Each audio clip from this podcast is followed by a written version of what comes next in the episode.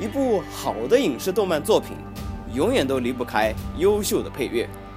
但是在广泛的网络当中去搜罗它们，并不是那么的容易。我想要借助闲情逸致这个平台，来把我长时间以来收藏的好听的原声音乐分享给大家，和大家一起欣赏。分享好听的原声音乐，从音乐中听出一场戏，收我所爱，享我所藏。欢迎来到闲情逸致。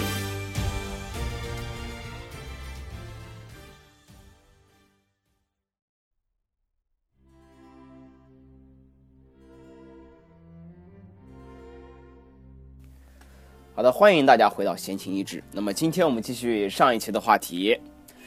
那么今天我其实上一期我说那么多，我其实是以我个人的这个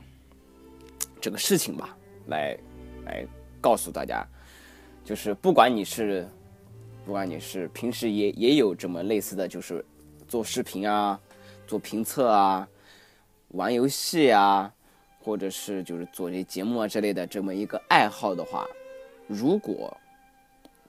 就是你要是就专业是做这个的话，就是说或或者说我以后就是要干干这个的啊，我是学学这个，我先我以后要干这个的话，或者是就是你现在就靠这个来吃饭的，你是和哪个平台是签约的，和什么什么平台签约拿工资的话，那是说得过去的。但如果就是你现在是等于说比比如说你现在。什么工作都没有，你还是学生，或者说你还没找到工作之类的，然后你把所有的精力都投入到这上面去的话，然后你还你自己你本身还有工作或者是谁也要完成的话，那我我个人认为还是要把主和次给分清楚。你要你以后要靠什么来混饭吃？你是官二代、富二代也好，还是什么二代也好？你你是要啃老，还还是要自己做一份事业？这些都取决于你自己。当然了，别人也，别人要是想干涉的话，也没办法。但是不管怎么说，就是你要清楚的明白，作为一个不管是成年人也好，未成年人也好，最好是要清楚的明白自己以后要干什么，自己以后要靠什么来混饭吃，要要靠什么来让自己。变得在同学当中变得有地位，在以后的同学聚会当中不会丢脸，这是非常重要的。如果你现在就是天天不务正业，现在什么事自己都不忙，然后天天去做这些节目的话，是啊，这个这上面这这方面肯肯定会有有所有所成就。然后如果的话，如果能够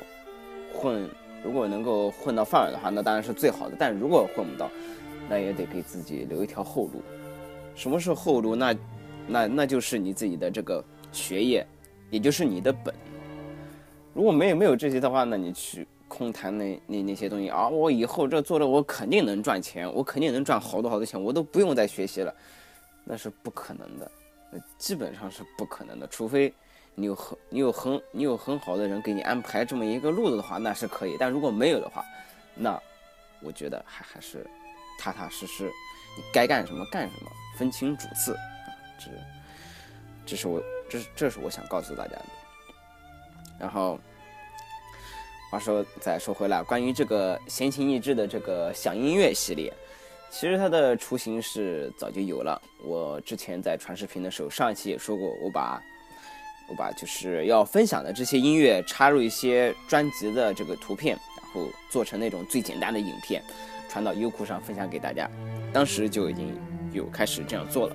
只不过当时我只是单纯的把这个音乐做好，然后直接传上去，而没有就是插入我自己的声音，就与大家分享我自己的心情没有。再后来，